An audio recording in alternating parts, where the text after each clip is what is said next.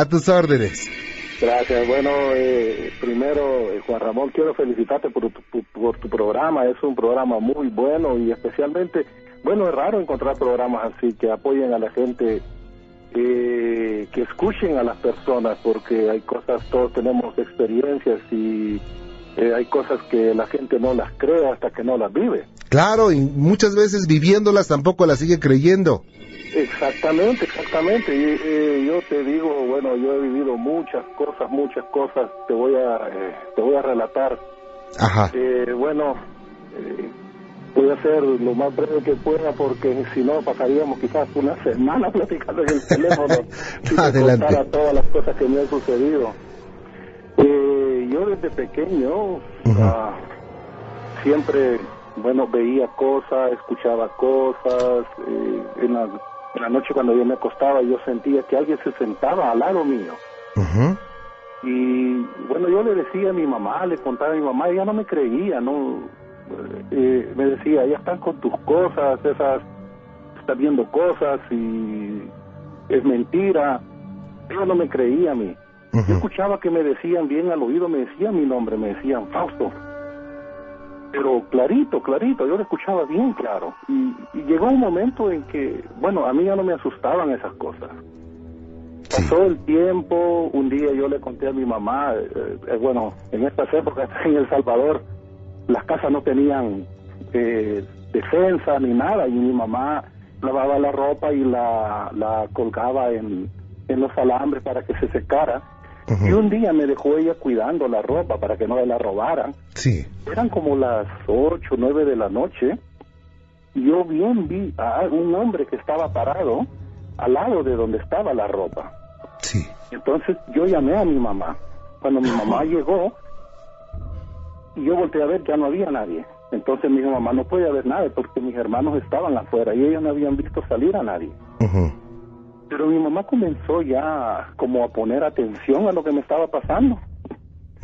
Y recuerdo yo habré tenido unos 11, 12 años y me llevó a un centro espiritista. Bueno, la medium le dijo de que eh, lo que pasaba era de que yo era una persona que muy sensible y que habían espíritus que querían comunicarse con a través de mí. Entonces me dijo de que si yo quería, ella podía ayudarme y yo llegar a ser un medium. Y le dije de que no, que yo no quería eso, que no quería hacer eso. Y nos salimos con mi mamá. Mi mamá en el camino me dijo, eh, mira, fíjate, fíjate lo que te dijeron, tenés que tener cuidado. Y le dije yo, recuerdo que le dije a mi mamá, sí mamá, pero yo no puedo hacer nada, le decía, yo no quiero hacer eso. Luego después volvimos a ir de nuevo donde a otro, a otro centro espiritista y lo mismo nos dijeron. Bueno, pasó el tiempo, me siguieron sucediendo cosas. Siempre yo escuchaba que me decían mi nombre, como que alguien me llamaba, Sí. como cuando alguien llega y le, le dice, así como que decían, Fausto, como que me estaban llamando de algún lugar y veía, eh, no de frente, pero así con el eh, de reojo, veía yo eh, sombras. Sí. Pues pasó el tiempo, me casé. Incluso cuando yo me casé, me sucedieron cosas. Eh, eh, recuerdo una vez llegué yo de trabajar, eran las 12 de la noche, yo llegaba a trabajar, me bañaba y me acostaba. Llegué de trabajar y me metí al baño, y era un baño de una casa donde vivíamos, en la casa de, de donde vivía mi esposa. Era grande la casa. Esas casas que tienen los baños, tienen unas pilas, tienen el servicio, y, y- pero grandes, grandes. Entonces yo llegué, me comencé a bañar, y en lo que yo me estaba quitando el jabón de la cara, yo escuché que echaron el agua del servicio. Entonces dije el nombre de mi esposa por si ella había entrado, y dije el nombre de los primos de ella, porque vivían también en la casa, pero nadie me respondió. Entonces Ujú. inmediatamente me quité el jabón que tenía y no había nadie, la puerta estaba con llave por dentro. Y yo fui a ver al servicio y sabes que el agua todavía se estaba moviendo. Ah, caray.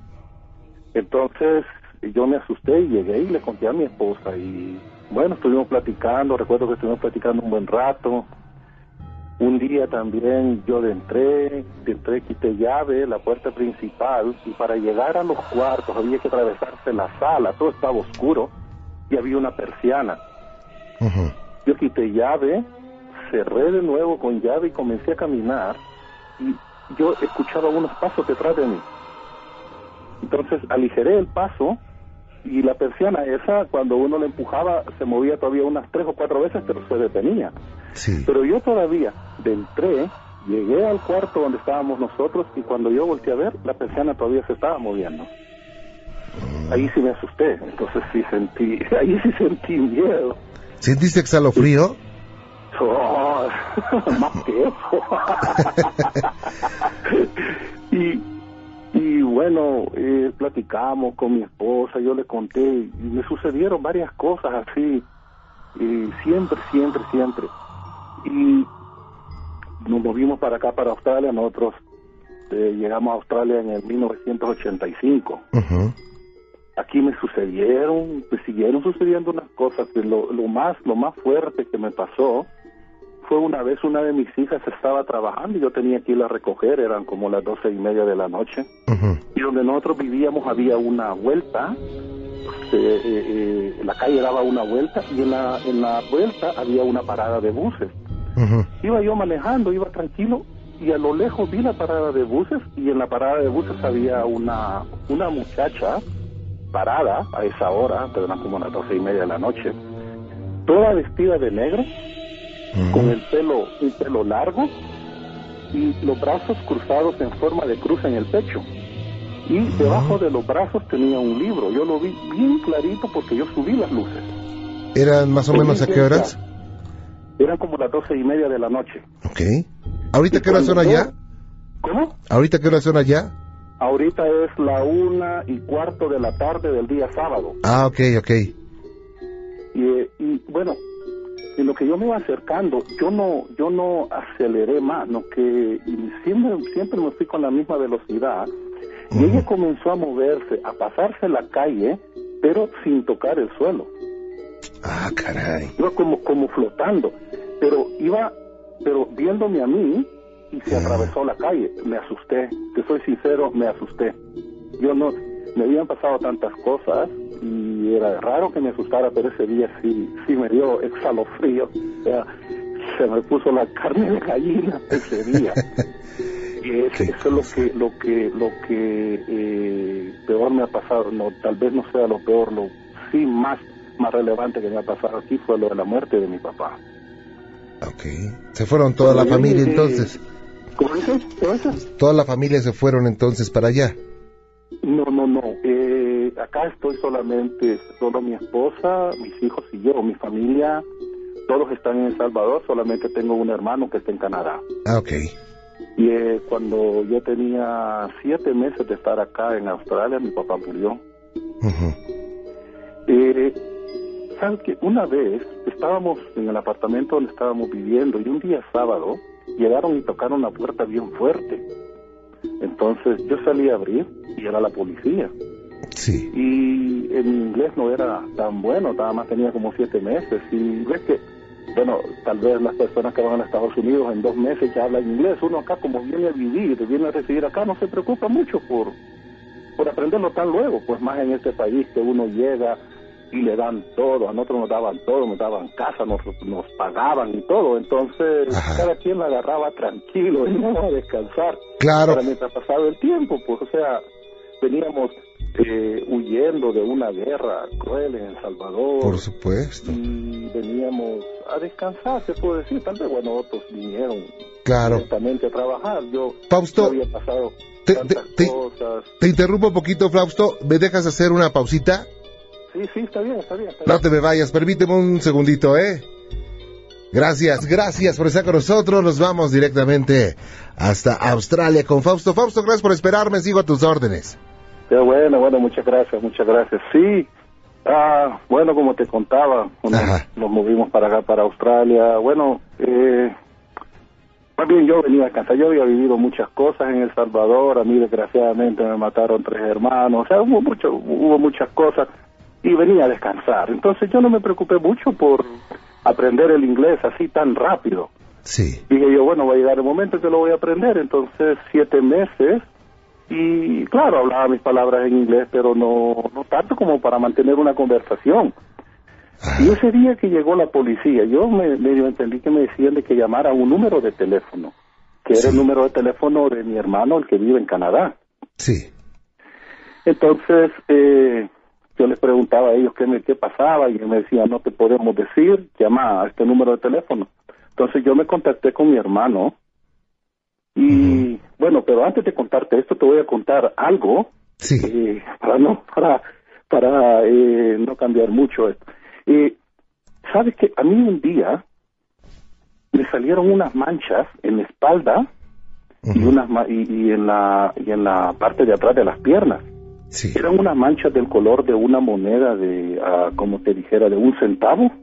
No sé si tendrá moneda de un centavo usted en México, Ajá. pero, ah, como te, ¿qué tamaño? Bueno, una, mo- como una moneda pequeñita. Sí, es como de un centímetro de diámetro.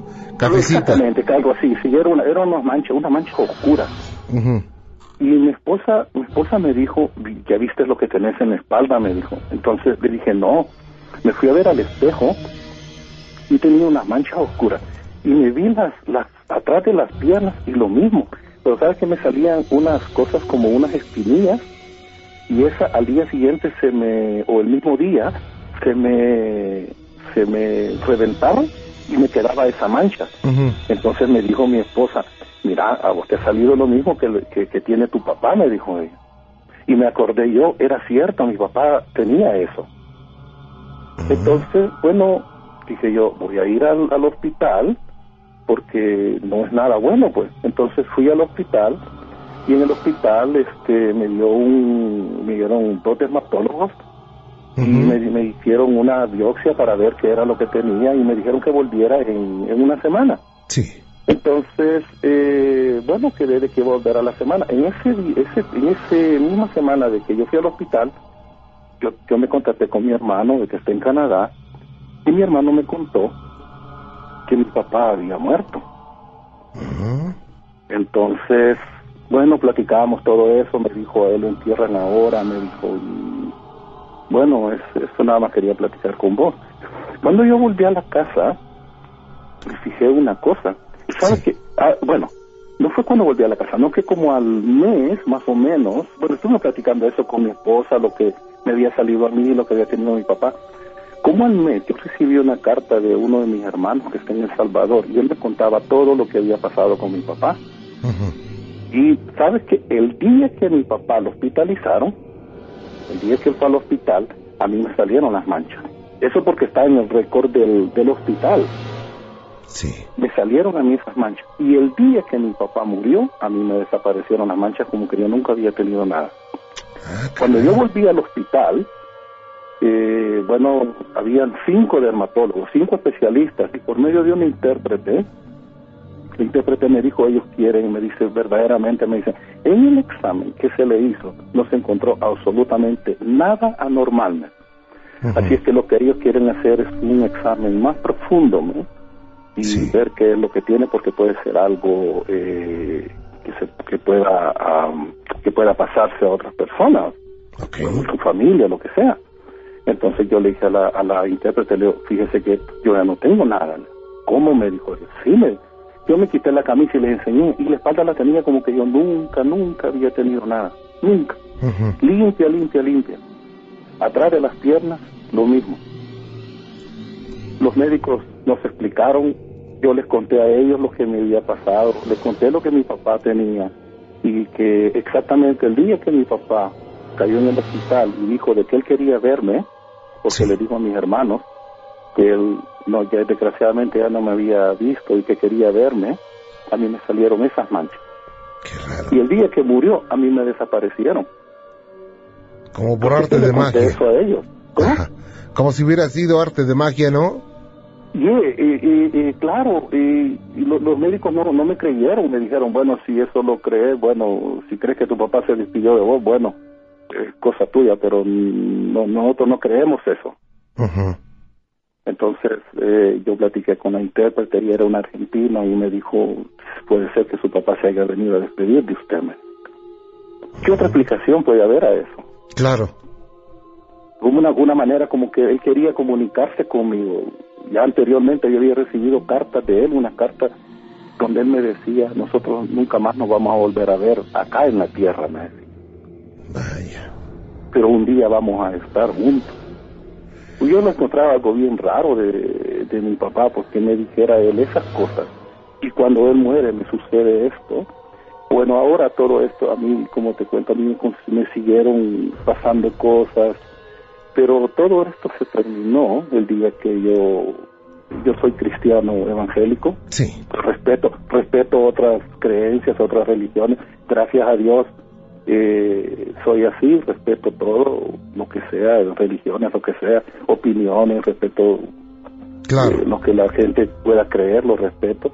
Yo soy cristiano evangélico, pero desde que yo me convertí, nunca más me volvió a pasar nada, nunca más. Vaya, Fausto, pues una situación que jamás vas a olvidar y No, bueno, pues nunca, nunca, nunca. debe ser muy difícil separarse de su tierra donde pues están tus raíces, pero hoy estás echando otras raíces en una, en una Claro. tierra muy tranquila y yo te envío Claro, un saludo claro. cordial hasta allá a tantos kilómetros, yo creo que son como, ¿cuántos serán los 18 mil kilómetros? ¿Cuántos serán? Aproximadamente 18 19 mil kilómetros, sí, sí, sí. Pues hasta allá llegan los saludos y un abrazo para ti, para toda la comunidad latina que vive por allá. Bueno, bueno, muchísimas gracias Juan Ramón y te felicito por tu programa nuevamente, te fel- felicito también tu tu tu, eh, tu grupo de trabajo porque creo que ellos son tu brazo derecho Por en supuesto. este proyecto y verdaderamente pues te, te digo que siga adelante porque hay así como lo que yo he vivido hay muchas personas que quieren ser escuchadas sin que se burlen de ellas Claro. y, y bueno, sigue adelante y que Dios te bendiga, bendiga a tu grupo. Igualmente, y, eh. Igualmente, Fausto, y o- ojalá que no sea la última vez, estamos para servirte y esa es su casa. No, no, claro, y el día que pienses venir a Australia, pues sabes que aquí tienes una casa, Juan Ramón. Te lo agradezco mucho, muy amable. Que Dios te bendiga. Bueno, gracias igual, igual, gracias Buenas noches, Hasta luego. gracias. Buenas noches. Buenas noches, señor Juan Ramón. ¿Cómo estamos? Este, pues aquí, ¿Y cómo está. Chiapas? Pues un poco de calor nublado, pero con calor. Pero es tierra mágica, ¿no? sí, así es. No, está bien bonito Chiapas, ¿eh? Saludo para mis amigos de Chiapas. ¿De dónde? ¿De Tuxtla? sí, de este, Chiapa de Corzo, tú. De Chiapa de Costo. Ok, saludo para allá. Con mucho gusto y estoy para servirte. Bueno, este, señor, más que nada, este, quisiera que me orientara con su experiencia. Ok, háblame de tú mejor. ok. Ajá. Sí, este, bueno, este caso en especial, este, somos de las personas que realmente no, no muy creemos en esas cosas, pero eh, ahora sí que este, nos cambió la vida después de, de lo que sucedió. Ajá. Este, hace nueve días que mi hermanito, pues desgraciadamente tuvo un accidente. Sí. Era, era mi compañero de trabajo. Este, tuvo el accidente. Este, lo queríamos mucho mi, mi mamá, yo, mi hermana. Ajá. Este, pues después del entierro, este, empezó a suceder, ahora sí que, le, le empezó más que nada a suceder cosas raras a mi hermana mi hermana mayor este eh, empezó este después del entierro al día siguiente en la noche como las 4 de la mañana ella empezó a tener este sensaciones extrañas en, en su cuerpo y pues nos levantamos a verla y pues de, de media hora como como de calambres que ella tuvo. Este y este mi cuñado empezó a darse cuenta que cam- cam- le cambió empezó a cambiar el rostro. Ah, caray. y empezó a hablar este de forma muy rara este, muy muy extraña vaya. Y después este estaba yo mi cuñado y empezó a, a pues a, a pronunciar el nombre de mi mamá. Y, y ya ya ya mi mamá este le hablamos subí al cuarto y, y empezó a decir este a llorar y a decir que era mi hermanito el que el que ya Sí. y, y pues nosotros así este como que sabíamos qué hacer no sabíamos qué, qué, qué preguntar o qué decir ¿Quiénes estaban aparte de ti? estaba mi cuñado mi mamá mi otra hermana y, y yo La persona que empezó a tener crisis, ¿qué edad tenía este en ese Sí. momento? Ti- mi, hermanito, se refiere a mi hermanito que había fallecido. No, eh, a la persona que sentía eso. Ah, sí, ella tiene este 30 años. 30. Y de pronto, sí, eh, sin esperarlo, empezó a cambiar, cambió su apariencia, cambió su rostro y dijo que era tu hermanito. Ajá. Y empezó, este, sí, y nosotros así nos quedamos pues sorprendidos, pues. Claro. Y mi mamá empezó a llorar y este, y pues empezó como que trataba de hablar pero no no podía no podía hacerlo. Le costaba trabajo. Entonces este ya mi mamá le empezó a hablar ya le empezó a hablar directamente como mi hermanito. Sí. Y entonces él empezó a levantar la mano con, con trabajo y empezó a, señalar así como una bola. Y, y así tartamudeando empezó a decir la bola y nosotros le decimos pues qué qué es no la bola solo decía la bola y yo le digo, ¿pero qué es? ¿Qué es la bola? Y, dice, y él dice, este, quiero que vayan a mi casa así, así con, con mucho trabajo y busquen la bola. Y nosotros pues no sabíamos qué era. Y mientras mi hermana pues le, le estaba empezando a faltar el, el aire, estaba empezando a sudar muy, muy, muy frío. Y él levantó la mano, porque estaba acostada en la cama, levantó la mano y señaló hacia un cuadro que, que tiene colgada, que, que, es de mi sobrinita, donde está en una foto. Y pues no, en ese momento nosotros no nos, no nos fijamos bien que, que, se refería al cuadro.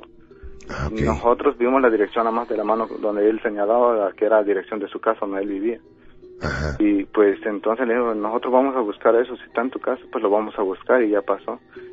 Ya volvió mi hermana en sí y, este después como habrá tardado como media hora ya volvió mi hermana y este ya le preguntaron qué pasó y dice ella no no me es que no me acuerdo de nada solo me acuerdo que me que, me empecé a calambrar y después ya de ahí no me acuerdo de nada y eso pasó.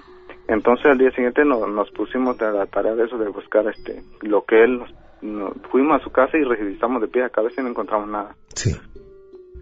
Y, bueno, vuelve al siguiente día como a las 10 de la mañana regresamos de su casa mi hermana empezó a sentir otra vez los calambres y este y ya lo sentamos en un eh, en una silla y volvió ya con ya ya ya no le costó tanto ahora sí introducirse al cuerpo de mi hermana y dijo este ya ya encontraron la bola y nosotros pero no encontramos nada. No sí dice este es es, la foto que tienen este cerca del altar porque nosotros le hicimos un altar para el novenario. Y sí este nosotros bajamos una foto de él de mi hermanito donde él estaba sentado en una puerta porque no, encontramos más fotos para entonces. Y, y, en esa foto, muy adentro de la foto, se ve una bolita blanca. esa, bolita, esa bolita blanca era mi, era mi sobrinita más pequeña que estaba en, el, en la foto, hasta el fondo de la foto, y nosotros no habíamos dado cuenta, pero estaba en la ah, foto. Y esa foto estaba en el altar de él. Y entonces él dice, este, yo no me puedo ir si no, no, yo no me puedo ir si no quitan esa foto del altar y, ya, ya, ya, quitamos la foto y sí nos dimos cuenta que, la, que era mi sobrinita quien estaba dentro de la foto. O sea, atrás de él, no, no, no nos habíamos percatado de eso. Qué raro. Sí, y entonces pasó, ese fue el segundo día. Al tercer día se vuelve a manifestar. Sí. Ya con gran facilidad. Yo ya no estuve presente. Este, este, estaba su, que era, que, que la que era su mujer, su esposa estaba este mi, mi hermana y mi mamá se vuelve a manifestar. Dice que este mi mamá me cuenta que platicó con su mujer su mujer se puso a llorar porque este no sé qué tanto le dijo. Y este y ella como es de la religión este creo que son este de, la iglesia sabática. Y no salió de, mi casa se fue y empezó a decir a mi mamá que, que no eso era cosa satánica que ella no se quería meter más y ya no volvimos a ver de su, de su esposa hasta ahorita pues este desde ese día hasta hoy él se sigue sigue tratando de introducirse al cuerpo de mi hermana y y este yo le digo a mi hermana que pues que trate de evitar lo, lo más posible que a decir no pues a, que no acepte eso a que no no permita que, ese espíritu vuelva a entrar a su cuerpo porque siento que le está haciendo mucho daño. Por supuesto además sabes que hay una cosa muy importante. Los eh, las personas que fallecen van a trascender a un plano de existencia al cual pertenecen. De hecho, no hay una verdad absoluta en torno a la muerte, pero eh, de acuerdo a las teorías e hipótesis que durante siglos se han establecido, se piensa eso, que los seres, las eh, almas, esencias o espíritus de personas van a trascender a otro plano de existencia, pero sobre todo la de los niños. Los niños van a trascender de forma inmediata. ¿Por qué? Porque no la detienen tantas cosas que nos detendrían a los seres adultos. Por ejemplo, los apegos, los compromisos, tantas cosas que nos pueden detener, pero ellos pasan de inmediato. Lo que se puede pensar que hay seres oscuros que se hacen pasar por el familiar fallecido y que hacen sus travesuras. Sí. sí, este, eso pensamos, este, señor Juan Ramón pero fíjese que él dio, este, especificó en el, en el, en el primer día que, que él se, se metió a mi hermana, especificó cosas que nosotros solamente sabíamos, o que yo solamente sabía porque yo trabajé con él tres años. Sí. Sí, tres años trabajé con él. ¿Qué edad tenía él? Él tenía 22 años. Ah, ok. Pero eso no quiere decir que sea el hermano, ¿eh? Sí, es lo que pensamos. Mira, perdón, las, las invasiones a los cuerpos no las puede hacer un un espíritu, imagínate nada más. si hubiera a una persona que hayan asesinado, imagínate, ¿tú crees que el espíritu no estaría enojado y se iba a desquitar con su asesino? Por supuesto, no. Y yo creo ah, que son, son traviesos, pero adelante, perdón. Este, ah, sí, pero este día, que el, primer día que pasó, este, se me olvidó comentarle, yo, yo subí al cuarto, mi hermana estaba ahí convulsión, con, eh, con las convulsiones, fue con los calambres. Entonces ella dijo, este, Ah, allá abajo, allá, abajo estaba mi hermanito menor que tiene este 18 años. Yo bajé, bajamos todos. Él, él estaba bien, estaba parado, pero de repente se desmayó mi hermanito, cayó al suelo. Él estaba, el altar de, de, mi hermanito falleció, cayó al suelo, quedó con los ojos en blanco. Entonces yo corrí este, a abrazarlo y yo, yo, yo le daba aire y le trataba los... Pero no reaccionaba. Ajá. Oye, entonces, este... Déjame interrumpirte tantito, voy a hacer una pausita, ¿no? Y regreso contigo. Ok. No te vayas, gracias. Cayo Juan, Juan, nuevamente contigo, gracias. Me estabas diciendo que tu hermano de 18 de pronto se desvaneció y no podían eh, regresarlo en sí. Sí, este, yo estaba con él, entonces yo fui y corrí a abrazarlo, este, de repente yo sentí como una fuerza, me, empujó, donde yo, él estaba este, acostado, me empujó yo me fui de espaldas y no, no podía pararme, yo quería pararme, pero mis piernas no, no, no me respondían. Entonces lo que hice yo es sentarme a un lado de él y de repente él volvió y este y escuché este más bulla arriba, ¿no? Este, en la segunda planta. Yo agarro como como pude, me levanté y me subí a ver a mi hermana. Y, y, ahí estaba, ya, ya estaba hablando con mi mamá y estaba señalando el cuadro. Este, y pues más que nada mi preocupación es que eh, ese ser acabó el novenario hoy y ese ser se sigue introduciendo a mi hermano, o sea, lo agarra ya con más facilidad, ya entra. Ya cuando, si mi hermana está haciendo algo, de repente su, su, brazo se empieza a mover solo. Ok. Sí, y, este, y mi hermana, si mi hermana dice que no, ya basta, por favor, porque estoy haciendo otra cosa, se detiene, pero si, si ella le dice, sí puedes entrar, de, entra de, inmediato el ser o, el espíritu. No, no le permite entrar a nadie. Eso es muy, muy importante.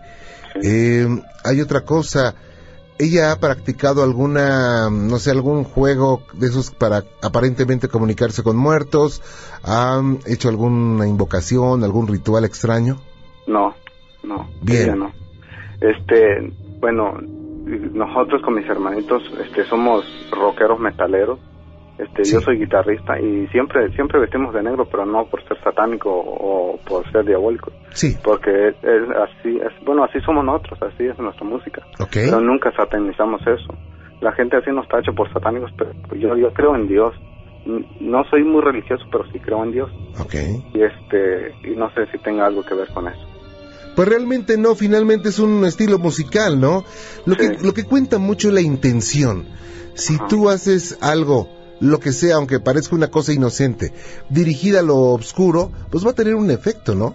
Sí. O sea, es la intención real lo que vale en nuestros actos. Recuerda que pues tenemos un don muy especial, el libre albedrío, el hecho de poder ejecutar nuestra voluntad. Si tú lo haces pues con una intención positiva, pues no, va a pasar nada, ¿no? Eh, yo creo que aquí hay algo más, hay algo más que tal vez ustedes ni sepan, pero habría que investigar. ¿Sabes qué? Te voy a pasar con Rosalinda y le, te voy a pedir que te comuniques con el pastor Hugo Álvarez. Ajá. Él es un exorcista de hace, no sé, 40 años, 30 años, y es teólogo. Es uno de los más importantes exorcistas mexicanos y quiero que platiques con él porque hay que hacerte más preguntas, sobre todo a tu hermanita. ¿Te parece bien? Ok, ok. Oh, este, mi, mi, este, mi pregunta sería, este, si usted me puede decir, este, algo o cómo, cómo puedo hacerle para que mi hermana esté, esté protegida, vaya, de, de ese ser. Ok, lo primero que tienen que hacer es no entrar en contacto con ese ser cuando entre en el cuerpo de tu, de tu hermana. Ajá. Segundo lugar, no la presionen, que duerma en un lugar que no esté totalmente oscuro. Eh, hagan oración, pero eh, no, no, no, los, no la hostiguen, Ajá. ¿ok? Ok. Y eh, hagan que esté tranquila, no la, no, no, que no se enfade, que no se enoje. Y eh, háblale al pastor, ¿ok? Ok. Cuídate mucho, Juan, y vamos a estar muy cerca de ti si nos lo permites. Le agradezco mucho. Te voy a comunicar con Rosalinda, ¿eh? Ok, gracias. Hasta luego, gracias. Hasta luego. Alejandra, más, más terror en Exhalofrío. Alejandra, buenas noches. Buenas noches. Bienvenida, gracias por estar con nosotros. Ah, gracias. A tus órdenes. Ok, bueno, lo que yo te quería platicar es, es de un, un- bueno, una experiencia más bien Ajá, que me ha estado sucediendo. Es así como, como cuando se te sube el muerto, sí. pero no es igual, ¿no? O sea, porque más bien eso te pasa cuando estás dormido y a mí me pasaba en, cuando, estando sentada viendo la televisión. Ajá, Y pues te das cuenta que un día, estando sentada, este, de repente yo comencé a escuchar un zumbido. sí. Un zumbido muy fuerte. Entonces ya cuando yo me di cuenta que quise reaccionar ya no pude, ya no me podía mover. Yo ya llegó, llegó el momento en el que ni siquiera podía voltear, ni siquiera podía parpadear. Sí. Y, y en ese de que yo pude mover mis ojos así como para ver qué había al lado, este, yo vi una silueta grande, negra, Ajá. este, bastante alta y escuché así como, como cuando algo gruñe. Ah, así, caray. De, de bastante fuerte. ¿La- Entonces- ¿Estabas tú solita? Sí, estoy ahí sola. Ajá. Este, y, y ya, pues yo me asusté mucho y primero pensé, no, esto es un rollo psico- psicológico, ¿no? Ajá. Pero pues ya luego que cuando lo vi, yo dije, no, esto ya no es, ya es algo más feo. Ajá. Y ya me asusté mucho y ya empecé a orar y luego ya fue cuando me empecé a mover. Pero batallé mucho pues para poder hacerlo como que me soltara. Ajá. Estuvo casi como que muy fuerte y luego fue otra vez de esas veces en mi cama y luego las ya las, las siguientes pues ya más bien fueron en mi cama, en mi cuarto, Sí. estando sola en la mañana. Pero ya esa fue la única vez que me detuvo en la sala. Y yo des- después de eso yo me salí de mi cuarto y comencé a vivir en la sala. O sea que aparte de que te inmovilizaron, de que te angustiaste, de que tu corazón empezó a latir muy rápido y que no te podías soltar hasta después de un rato, también escuchaste unos gruñidos. Sí, en varias ocasiones. ¿No aparecieron en tu cuerpo moretones o rasguños que no sepas cómo se hicieron? No, nunca. Wow, ¿es la única vez que te ocurrió esto, Alejandra? La única vez que vi que escuché el gruñido, Ajá, no, el gruñido lo escuché dos veces. ok. Y, y la sombra pues así la, la miré. Vaya. ¿Y qué te dice tu familia de esto, eh? Mamá dice que todo este rollo es psicológico y así, y luego pues yo le conté a mis amigos y me dice, me está diciendo un amigo, no, que eso es brujería y no sé qué. y yo, ay, no, no le hagas. no, fíjate que tuvimos el, el- el- el lunes pasado un programa especial acerca de esto. Lo vamos a reafirmar ya eh, dirigido a otro, a otro, a otro sentido el programa, pero eh, de, de- de la subida del muerto. Realmente no hay una, no hay una situación que sea clara. Sin embargo, sigue ocurriendo. Entonces, pues hay que dormir muy tranquilo. Eso es lo más eh, homogéneo que todos los expertos dicen. Hay que dormir tranquilito. No te duermas eh, preocupada, ¿eh? Si vas a- si no estuviese para tu examen, pues, mm, con preocuparte no vas a ganar nada. Mejor duerme tranquila y de todas maneras vas a reprobar, ¿no? Pues sí. Pues sí. ¿No? Pero no, o sea, todavía dijeras tú, pues nada más me paralicé, no, vi, escuché, así Sí, esa es, esa es la situación que yo les digo a, a los médicos. Oye, pero fíjate que, que está bien que sea un trastorno del sueño, pero ¿por qué ven, por qué escuchan, Ajá. por qué quedan a veces marcas en el cuerpo, digo? Entonces es ahí donde dicen, bueno, es que estamos investigando y cosas así, pero pues son cosas que algún día los seres humanos del siglo XXI tendremos la respuesta. Cuídate mucho, Alejandra. que... Ok, muchas gracias. Que la pases muy bien. Hasta luego. Gracias. Hasta luego. Y vámonos con Daniel a aquí al DF, ¿verdad? Daniel, buenas noches. Mario, es- no es Mario. Mario, perdón, se me, se me, se me revolvió. Mario, buenas noches. Bienvenido, gracias por estar con nosotros.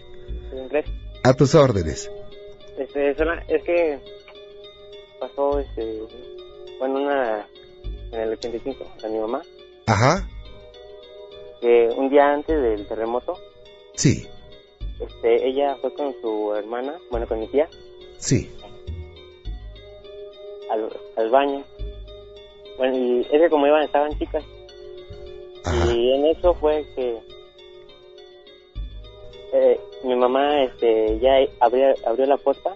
Ujú. y fue cuando encontró una señora saliendo del baño. Eh, Del baño de tu casa. Ajá, Una señora que no conocían. ajá, te salió así, vestida de blanco. Wow. O sea, no era una persona normal, sino era extraña. Ajá, una persona extraña. Qué cosa, ¿eh? Sí. Y esa noche no, pu- no pudieron dormir, no pudieron dormir ellas dos Ujú. pensando.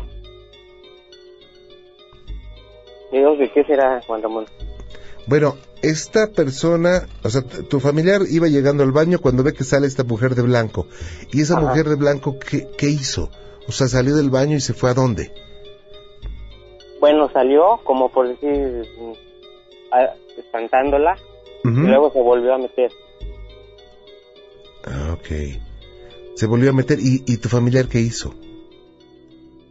Se corrió, corrió mi mamá, Ah. O sea, se espantó y corrió. ¿Y Ajá. qué pasó después? Ya luego fue cuando soñó una, bueno, tenía pesadillas Ajá. en la noche. ¿Nunca jamás habían visto algo en casa así como esto? No, Tu mamá Eh, se puso... bueno, me dice mi mamá que fue la primera vez que le pasó. Ah, ok. Y de- debió haber sido un susto muy fuerte, ¿no? De hecho me sigue platicando y ¿Ese No. cuánto tiempo tiene? creo que es desde el día antes del terremoto del 85. Ah, ok. Vaya, pues.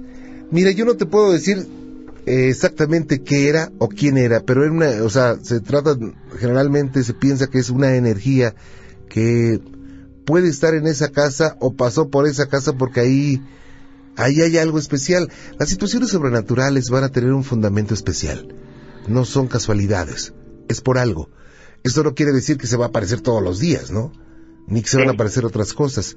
Yo creo que fue algo donde tu mamá pudo haber estado en una frecuencia que pudo captar eso. Recordemos que esas energías están en una dimensión distinta a cierta vibración y a cierta frecuencia. Entonces, eh, yo creo que tu mamá estuvo en ese, en esa frecuencia, en ese momento y pudo captar eso, ¿eh? Ajá. Pero yo creo que no se va a vol- volver a aparecer. A menos que la llamen. De ¿eh? hecho tiene pesadillas, bueno, ha tenido pesadillas. después de esto. Fíjate que pudo ser, estas pesadillas pueden ser resultado de la impresión. O sea, es que esas impresiones son muy fuertes. Eh, pero esto tiene 25 años. Eh, ¿Cuánto tiempo de- le, le duraron las pesadillas? Tiene, bueno, es, es que al principio, Ajá. pues, cuando sucedió eso, al Ajá. después digo, después, fueron como, me dice que fueron como así unas tres semanas. Ajá.